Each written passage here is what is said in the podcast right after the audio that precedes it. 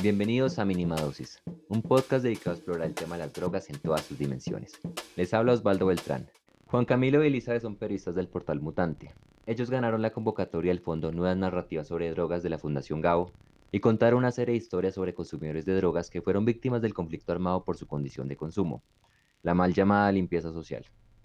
Publicaron, por ejemplo, la historia de Gerardo, asesinado en 1998, y Rinelo, asesinado en 2004, ambos en la ceja Antioquia de forma sistemática por grupos armados. Si usted está escuchando esto, puede pausar ahora y irse al portal de Mutante y leer la historia de Reinelo, que está en versión texto, o ir a plataformas como Spotify y encontrar la historia de Gerardo, que está en versión podcast. De igual forma, también la puede escuchar después de escuchar este episodio, no hay ningún problema. Eh, Mutante, además de contar buenas historias, pretende entablar conversaciones con la sociedad a partir de estas. Quisiera preguntarle a Elizabeth, ¿cómo se trabaja después de publicar una historia? ¿Cómo se interactúa con los lectores de Mutante?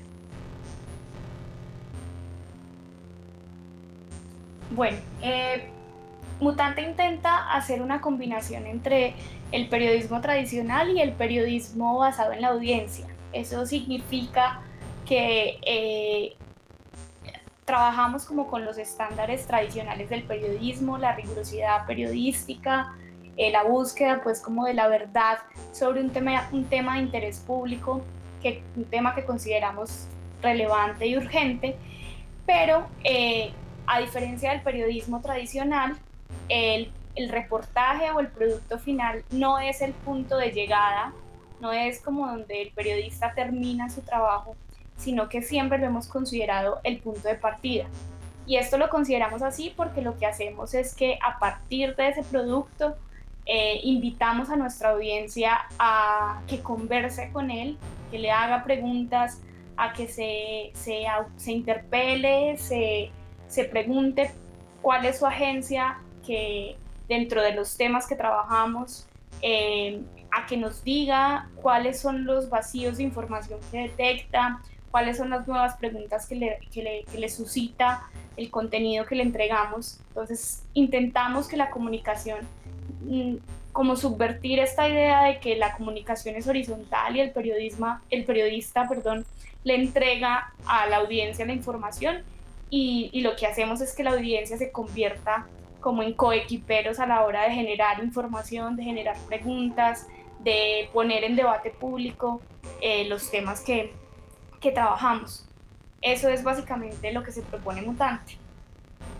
Te quería preguntar, Elizabeth, ¿cómo te acercaste por primera vez a esos temas? ¿Cómo te diste cuenta de que habían víctimas del conflicto de las cuales nos estaba hablando? Bueno, digamos que la pregunta que motivó esta investigación y a la que después se suma Juan Camilo, Lía Valero y Juan Miguel Álvarez desde diferentes pues como aristas, también el equipo entero de Mutante y, bajo la dirección de, Juan Camilo Maldonado, es una pregunta como que, nos veníamos haciendo, o, yo particularmente me venía haciendo por la memoria hegemónica en el país. Entonces, eh, vengo, digamos, como que mi carrera profesional ha estado marcada por el periodismo que se pregunta también por, por la memoria del conflicto armado y en esa experiencia constantemente me pregunté por por la idea de víctima que hemos construido. Cuando digo hemos construido es porque creo que el periodismo también ha contribuido mucho ahí. Y, es una idea de víctima que es una, que es una víctima incuestionable, una, una víctima eh, casi inmaculada, eh, a la que no se le puede hacer preguntas, a la que difícilmente se le puede interpelar, porque hemos resaltado su dolor más que cualquier otra cosa, más que incluso su, su, su carácter político o, o algo más. Entonces, entendiendo que el conflicto armado colombiano no fue un conflicto vertical, como no fue un conflicto de buenos y malos, sino que fue un conflicto bastante complejo, donde hubo muchos intereses de por medio y mucho, muchos, muchas caras puestas ahí como, como sobre la mesa. Me, me pregunto si hay víctimas que se sienten eh, relegadas de ese discurso hegemónico de la memoria, ¿sí? Como víctimas que, o por lo menos personas que también sufrieron durante el, durante el conflicto armado colombiano y que no, ha sido, no han sido tan relatadas, no han sido tan, tan contadas y tenidas en cuenta justamente porque no son esas víctimas pulcras e inmaculadas de las que les hablaba.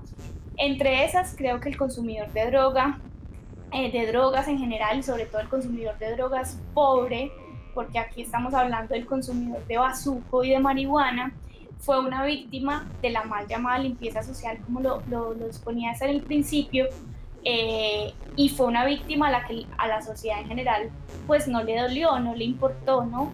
Porque justamente los actores armados se valieron del desprecio de la sociedad en general a ese tipo de subjetividades que, que, es la subjetividad de una persona que decide consumir drogas o que se hace adicto a las drogas por X o Y razón. Eh, y claro, entonces es una víctima a la que no hemos querido recordar, no hemos querido eh, conmemorar porque sabemos que tenemos responsabilidad como sociedad en su, en su victimización, en su asesinato. Sí, a propósito, esto de que, de que un conflicto de buenos y malos, de, entre buenos y contra los malos es algo que, o sea, que no existe, pues es un conflicto, pero o sea, de alguna forma se, se muestra así siempre, o sea, de los dos lados se van a mostrar como los buenos contra los malos. Y en este sentido era muy fácil poner a los malos como un consumidor de drogas por el estigma que ya pesa, el discurso cuadra mucho más.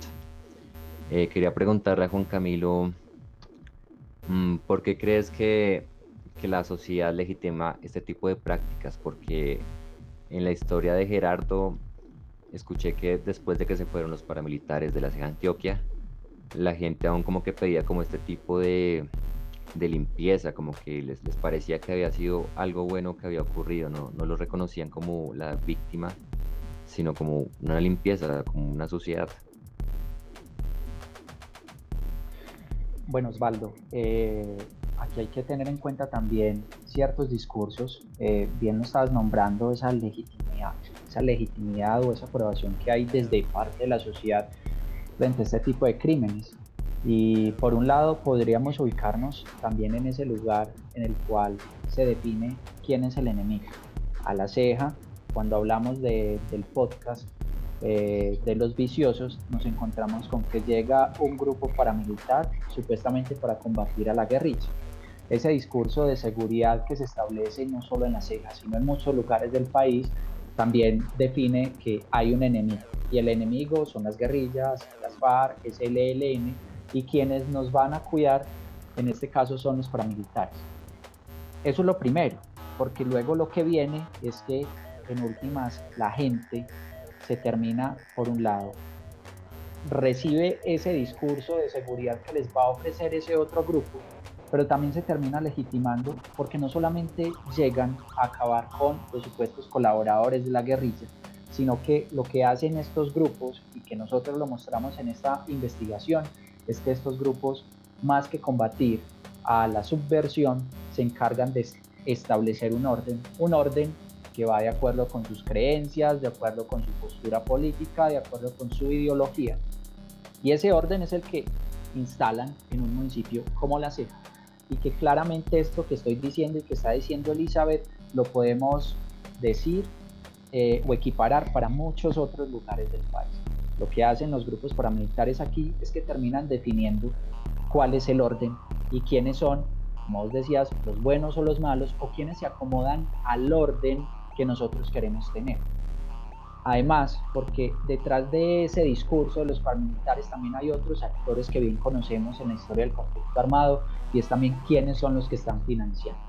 Eh, y quienes están financiando, pues nos encontramos también con personas adineradas o con cierto poder político, económico que está detrás. En la ceja nos encontramos con esto. Lastimosamente nos encontramos en dos periodos muy fuertes. En los años 90 con un grupo paramilitar y en los años 2000 con otro grupo paramilitar, que si bien eran personas distintas, tenían la misma práctica y tenían la misma práctica no solamente contra esas personas que consideraban desechables, sino contra esas personas que además de consumir drogas eran pobres. Y lo que nos encontramos aquí es que iban contra la vida de las personas que vivían en los barrios más pobres, en este caso del municipio de La Ceja. Estamos hablando del barrio Palenque, estamos hablando del barrio Fátima, por ejemplo. Que justamente quedaban cerca de los expendios de drogas. Exactamente. Exactamente, es decir, nos encontramos con que tanto Palenque en la historia, la, la zona de Palenque como el barrio Fátima eran dos de los lugares de alguna manera más pobres y con mayor consumo de drogas. Entonces, las personas que había que eliminar estaban allá.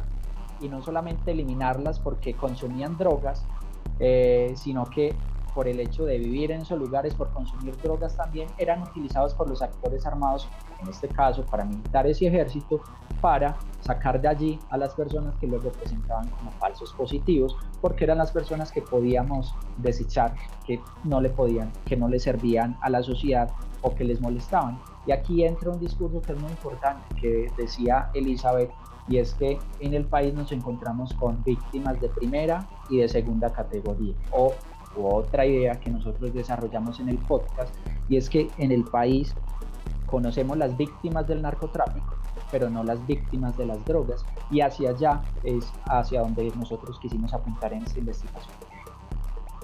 Bueno, yo quería preguntarle a Elizabeth en cuanto a los señalamientos, si la sociedad es la que señala, porque de alguna forma ya excluye al drogadicto, entonces ya, ya aleja a los paramilitares, demuestra como quién es el que menos importa, o es al revés, si los paramilitares definen quién es el que no importa y, la sociedad simplemente se, se, encarga de demostrar quién es, de acuerdo con los parámetros que dan los paramilitares. No, yo no me atrevería a responder así como tan absolutamente esa pregunta. Primero, porque no fueron solamente los paramilitares los que eh, echaron mano de esta práctica. Creo que, eh, de hecho, el recuento que hace el Centro Nacional de Memoria Histórica en su único informe sobre la limpieza social habla de, pues, de la famosa capucha como transmitible, ¿no? Como que casi que son matones a sueldo que se ponen la, la capucha o el escudo de águila negra de acuerdo al mejor postor, a quien le pague. Entonces, en ese sentido, y, también lo acaba de decir Juan Camilo, eh, si bien nosotros estamos narrando una historia que está claramente demostrado que, que ocurrió a manos de los paramilitares, porque tenemos la versión de la marrana, jefe paramilitar, eh, desde entonces que, que, llega Justicia y Paz a confesar o a contar esta verdad, eh, hay que decir que fue una práctica que usaron todos los grupos armados que conocemos, incluyendo eh, el Ejército Nacional, porque los falsos positivos, tenemos pistas para entender que los falsos positivos también se justificaron en esta práctica, pero también la guerrilla lo usó y, y lo hicieron porque era la manera de ganarse la legitimidad en los territorios a donde llegaban. ¿sí? Eh, entonces no me atrevería a decir quién fue primero, o sea, como quién, de dónde viene el primer señalamiento.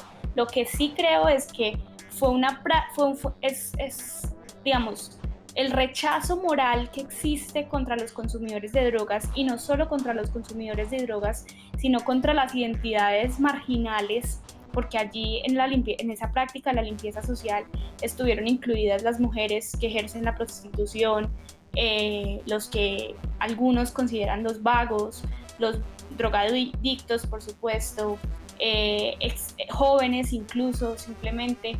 Entonces, creo que em, lo que pasó fue que los grupos armados se valieron de ese rechazo moral que ya existía en la sociedad eh, para, para ganarse la legitimidad y para para saber que ellos eran pues el Estado finalmente a donde llegaban, porque eran quienes imponían un orden no solo militar, sino social también. Entonces, creo que es, que, creo que es una relación circular. O sea, más que señalamientos, fue como una exclusión primero de, de, o sea, de acuerdo a unos parámetros de, de ser vicioso, de ser pobre. Y, y, después, y bajo, y bajo esa exclusión, digamos que se que los grupos que cometieron estos crímenes eh, legitimaron su actuar, porque pues ya eran unos excluidos. Sí, sí, yo diría un poco que puede ser en ese sentido, eh, sobre todo porque ahorita, digamos, en medio de la conversación de Mutante, hicimos algo así como una línea de tiempo del estigma, ¿no? De hecho no la hemos publicado, la publicamos mañana en formato hilo de Twitter. Vamos a publicar como momentos, hitos importantes como en, en, la normativa colombiana y en las políticas colombianas para entender de dónde viene como la configuración de la idea del consumidor de drogas, ¿no?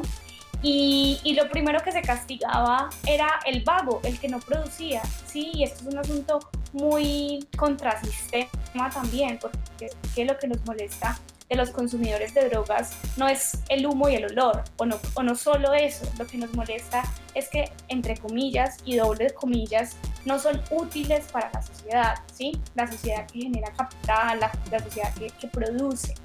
Entonces, eso es anterior a los grupos armados, es anterior a los grupos armados y se castiga, castiga desde tiempos muy atrás.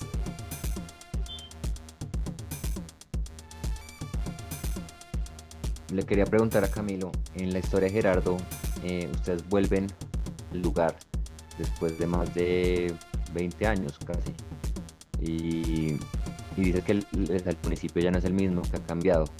Yo quería preguntar si, si de pronto la percepción de, de esto del, del vago, del, del consumidor de drogas sigue siendo parecida a la que estaba antes o ha cambiado un poco. Osvaldo, hay un cambio de alguna manera. Sin embargo, era notorio cuando estábamos haciendo la investigación y hablamos con muchas otras personas que no, sus voces no quedaron en la historia, pero que esto hace parte también de la investigación. Eh, no más sentarnos o caminar en el Parque de la Ceja, preguntarle a varias personas sobre si aprobaban o no aprobaban la mal llamada limpieza social, que en últimas es un exterminio social, como lo define el Centro Nacional de Memoria Histórica y los discursos que nos encontramos era que la limpieza es buena. Eh, desde que se fueron los paramilitares, este pueblo se, ha vuelto a dañar un poco. Había otros discursos, claro, que decían como ni riesgos, es decir, eh, son personas y eso, y por el hecho de que sean consumidores de droga no justifica que vayamos en contra de la vida de estas personas otros decían como cojan todos los viciositos, además porque también es muy llamativa la manera como, como, como llaman a las personas. Cojamos todos estos viciositos y enciérrenlos allá en, en una finca y pónganlos a trabajar. Fíjense lo que decía Elizabeth hace un momento. Y pónganlos a trabajar para que ellos en cuando estén cultivando la tierra en esos lugares saquen la plata para comprarse el vicio. Entonces ahí también está el discurso del vago, del que no produce, del desechable, etc. Lastimosamente, parte de ese discurso pervive, persiste, pero también es notable un poco que hay un cambio, cierto cambio en la sociedad. Uno al que empieza a ver las drogas de otra manera, ¿cierto? Que no ve la droga que ven la droga tal vez como un problema de salud pública, pero no necesariamente siempre asociado como al consumidor de droga, como el drogadicto, pero también permanecen ciertos estigmas, eh, porque voy y vuelvo, como que sí y no, perviven, perviven ciertos estigmas y esos estigmas también dependen de la droga que se consume y también depende de la clase social a la cual se pertenece. Sí, justo te quería preguntar por eso, porque en los testimonios que hay en las historias eh, pues son positivos en cuanto a que en cuanto que no merecían morirse pero imagino que no todo el mundo piensa eso y de alguna forma incluir el testimonio de alguien que legitimiza, que legitimiza como esas muertes es como victimizar a la, a la víctima, ¿no? Sí, lastimosamente, lastimosamente y esos discursos se siguen repitiendo así de alguna manera también evidenciemos que eh, en algo han ido cambiando. Listo. Yo quería preguntarle Elizabeth, eh, entendiendo las historias me di cuenta que los grupos armados llegan a ofrecer seguridad, a ofrecer orden, eh, o incluso, incluso a veces también llegan como a, hacer operaciones que justifiquen que, que algo malo está pasando y ellos mismos llegan a corregirles cuando las acciones las hicieron ellos. En el caso de la droga es muy curioso porque la mayoría de estos grupos se benefician de la droga. Entonces quería preguntarle a Elizabeth, eh, ¿llegan, grupos, ¿llegan grupos armados a ofrecer seguridad en cuanto a acabar con, con todos los delincuentes? Que los delincuentes muchas veces llegan a ser gente que consume drogas, que es considerado delincuente simplemente por su hábito de consumo. Pero ahí a la vez manejan un doble de acero, porque las mismas bandas que llegan a, legitimar esto, incluso muchas veces eh, grupos oficiales también están involucrados en, el negocio de la droga, eh, se benefician de esto. O sea, llegan a acabar con la droga, pero ellos mismos la venden. Pero la gente sigue cayendo en estos discursos. Lo que quiero decir es si, si esto ocurre por de pronto por falta de desconocimiento de las personas hacia la cadena de producción, hacia, hacia los imaginarios de consumidores o incluso cultivadores, porque es muy fácil que una persona caiga en este tipo de discursos, pero si se mira la cadena, si se mira cómo funcionan las cosas, se dan cuenta que no, realmente no es así, que realmente la guerra contra las drogas no es una guerra contra las drogas, sino una guerra contra la gente. Quería preguntarte si crees que por la percepción de las personas y por el poco desconocimiento de eso es que se llegan a legitimar este tipo de actos. Pues yo no sé si, si hay una relación directa entre desconocer cómo funciona la cadena de, la producción de ciertas drogas eh, a tener como el estigma. De hecho, diría que no, porque pues hasta el mismo Pablo Escobar en sus entrevistas eh, salía, digamos, a decir que mucho cuidado con la drogadicción, que mucho cuidado con volverse un vicioso, él mismo dijo pues que nunca probó eh, lo que consumía y pues si hay alguien que conocía bien cuál era la cadena de producción de, de la cocaína por lo menos pues era, era él. Entonces no, no, no creo eso, creo más bien que una cosa es el negocio, ¿sí? Una cosa es, es ser bastante hábiles y en entender dónde está el dinero y pues ir con ambición a toda costa hacia allá y detectar obviamente qué es lo rentable.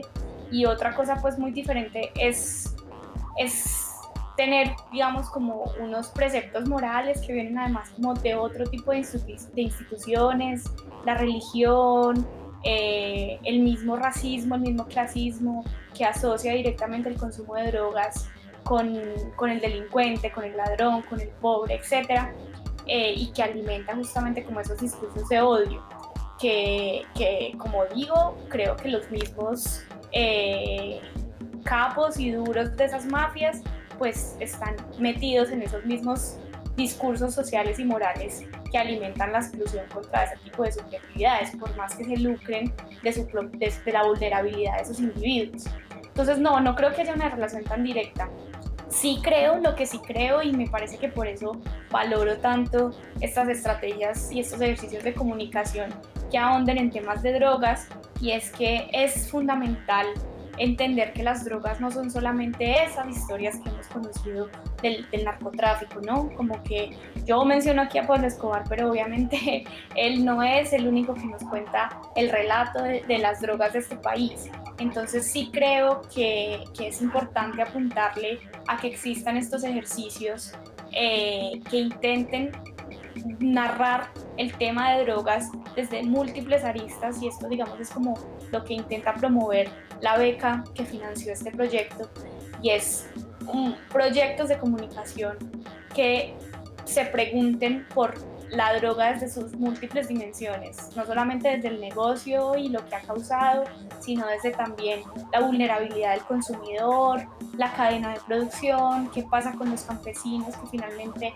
están en, en los grandes cultivos de coca y que también no hay una, una respuesta como eficiente por parte del gobierno, a pesar de que haya un acuerdo de paz que les promete eh, dignidad si cambian sus cultivos de coca, etcétera. Entonces, nada, creo que creo que sí está bueno seguir apoyando estos, estos proyectos para que en general la gente pues conozca otra cara de las posibilidades también como de abordar estos temas. Sí, justamente eh, la convocatoria pretende eh, mostrar una nueva narrativa sobre drogas que no se siga hablando de la misma forma. En ese sentido quisiera preguntarle a Juan Camilo eh, qué se debe tener en cuenta contar una historia que involucre drogas eh, desde cualquier, desde el periodismo sobre todo, pero también desde cualquier forma de comunicación que se debe evitar, o sea, qué es lo que no se debe hacer. Osvaldo, yo, yo quería complementar un poco antes de, de responderte, y es que pensando en lo que estaba diciendo Elizabeth, y es que aquí podríamos incluso citar a Foucault cuando está hablando de la anatomopolítica y más resumiéndolo es cómo ciertas instituciones ejercen un control sobre los cuerpos y sobre los comportamientos, ¿cierto? Como lo hace la iglesia, como lo hace la escuela, como lo hace el hospital, como lo hace el ejército. Y aquí sucede lo mismo, es decir, aquí nos encontramos con unos actores armados que ejercen un control sobre el cuerpo y sobre los comportamientos de las personas. claramente eso lo evidenciamos en esta historia y quienes no estuvieran dentro de esos comportamientos pues eran personas que estaban por fuera del orden.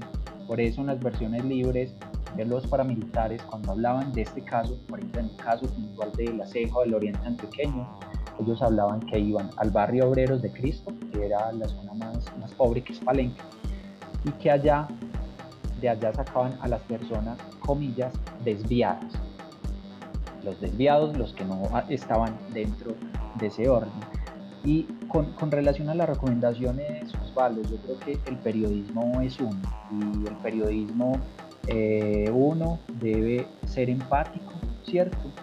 Pero también debe marcar una diferencia establecer cercanía con las fuentes, con los personajes cuando estamos contando estas historias, pero a la vez también debemos marcar una distancia frente a esas fuentes por varias razones. Una, porque estamos contando la historia de un personaje, en este caso estamos hablando o de Reinel en, en una historia o estamos hablando de la historia de Gerardo. Y esa distancia es muy importante cuando estamos contando estas historias porque muchas veces tal vez las personas esperan que hablemos de cierta manera. Y, eh, y parte de ese discurso es que cuando hablamos de las víctimas del conflicto armado es como que las idealizamos así como idealizamos al ser campesino o al ser un indígena. Y aquí es muy importante pensar en que son personas que no solo son a blanco y negro, sino que hay una escala de grises gigante en medio. Yo soy muy amigo de contar la historia de los sentimientos teniendo en cuenta o, citando a, la novela de Alexievich. Y es un poco lo que perseguimos aquí.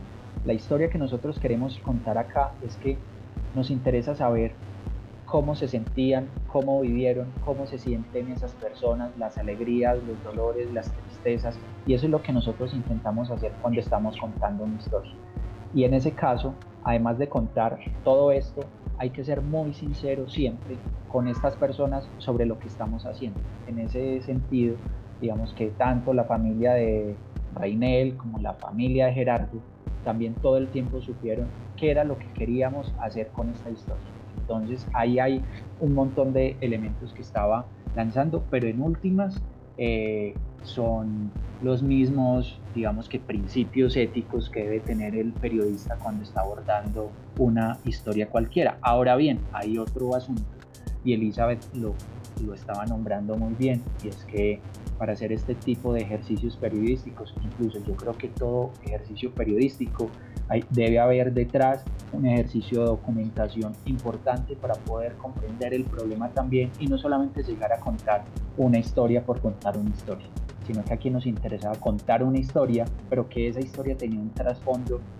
muy grande que nos podía dar luces sobre cómo habíamos cómo se trata el problema de las drogas en el país, cómo se trata en el país a las personas que consumen drogas y cómo estas personas fueron utilizadas por los actores armados eh, de acuerdo con sus intereses eh, durante el conflicto armado.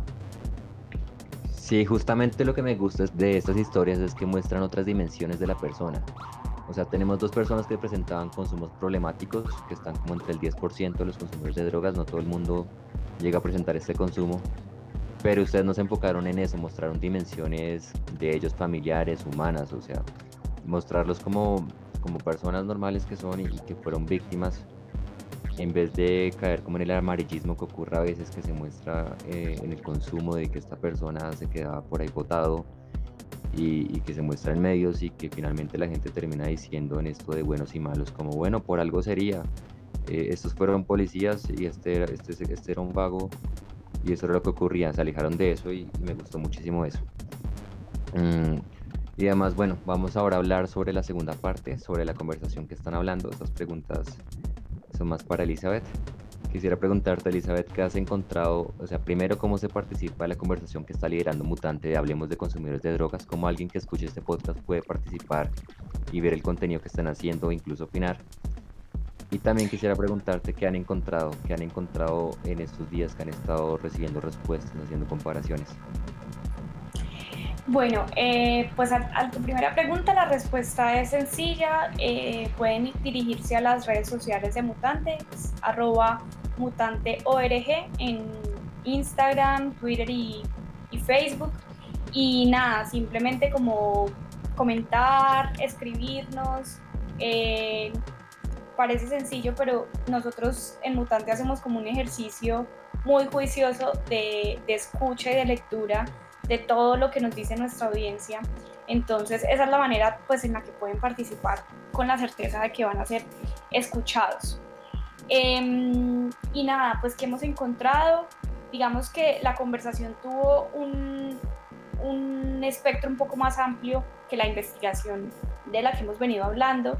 La investigación se preguntó por los efectos de la violencia en los consumidores de drogas, es decir, qué pasó durante el conflicto armado con los consumidores de drogas, pero la conversación ha versado sobre violencias un poco más, más simbólicas, si se quiere, o un pasito más atrás de ese del conflicto armado para entender también de dónde vienen esos estigmas y qué otro tipo de violencias han sufrido los, los consumidores de drogas en la historia reciente colombiana.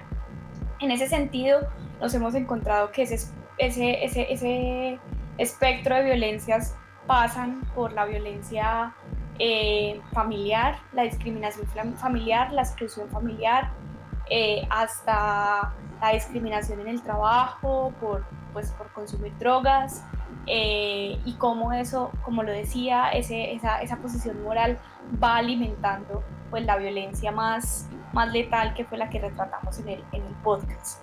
Em, que nos hemos encontrado que, que hay muchas formas como de enfrentar y de acercarse a este tema, a este tema del consumo. La semana pasada, por ejemplo, tuvimos una conversación muy particular eh, que llamamos Círculo Mutante, que es una conversación como íntima entre un grupo de personas con, que con mucha intimidad y con mucha honestidad como que decide un poco desnudarse también para hablar eh, desde su propia experiencia.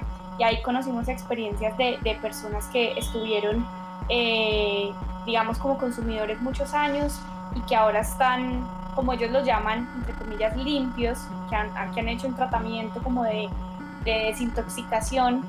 Y ese, ese, ese tema, diga, escucharlos a ellos nos confrontó muchísimo porque, claro, nosotros eh, partimos como desde una visión, si se quiere, muy, muy progresista, tal vez, que entiende pues la libertad como un principio fundamental, en ese sentido la libertad de elegir ser o no consumidor de drogas, pero pues es importante tener en cuenta que a pesar de que repetimos constantemente que solo el 10% de las personas que consumen drogas realmente son consumidores problemáticos, pues ese 10% existe, ¿no?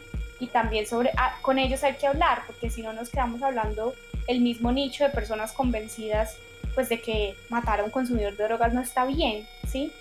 y, y e, es, importante escuchar también al otro, al que está en una posición absolutamente contraria ideológicamente.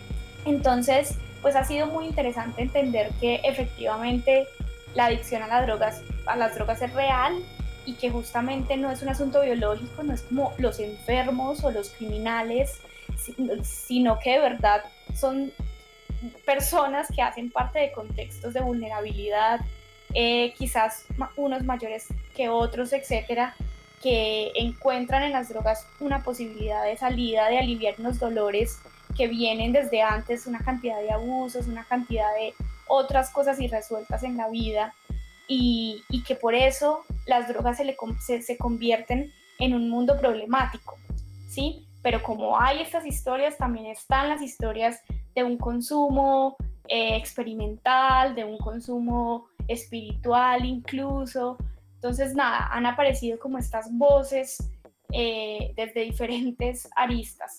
Eh, hemos detectado también que es un tema con, al, con el, al que todavía eh, le llegamos como con mucho miedo, no, no es tan fácil hablar del propio consumo, por ejemplo, no es tan fácil tener esa conversación en espacios como la familia, el trabajo, eh, y bueno, también digamos que lo que quiere hacer la conversación es facilitar, la conversación social de mutantes es facilitar esos espacios para que sea una conversación sana y sobre todo una conversación que promueva eh, la no violencia contra esas identidades distintas o, identidades como fuera de las reglas, si se quiere.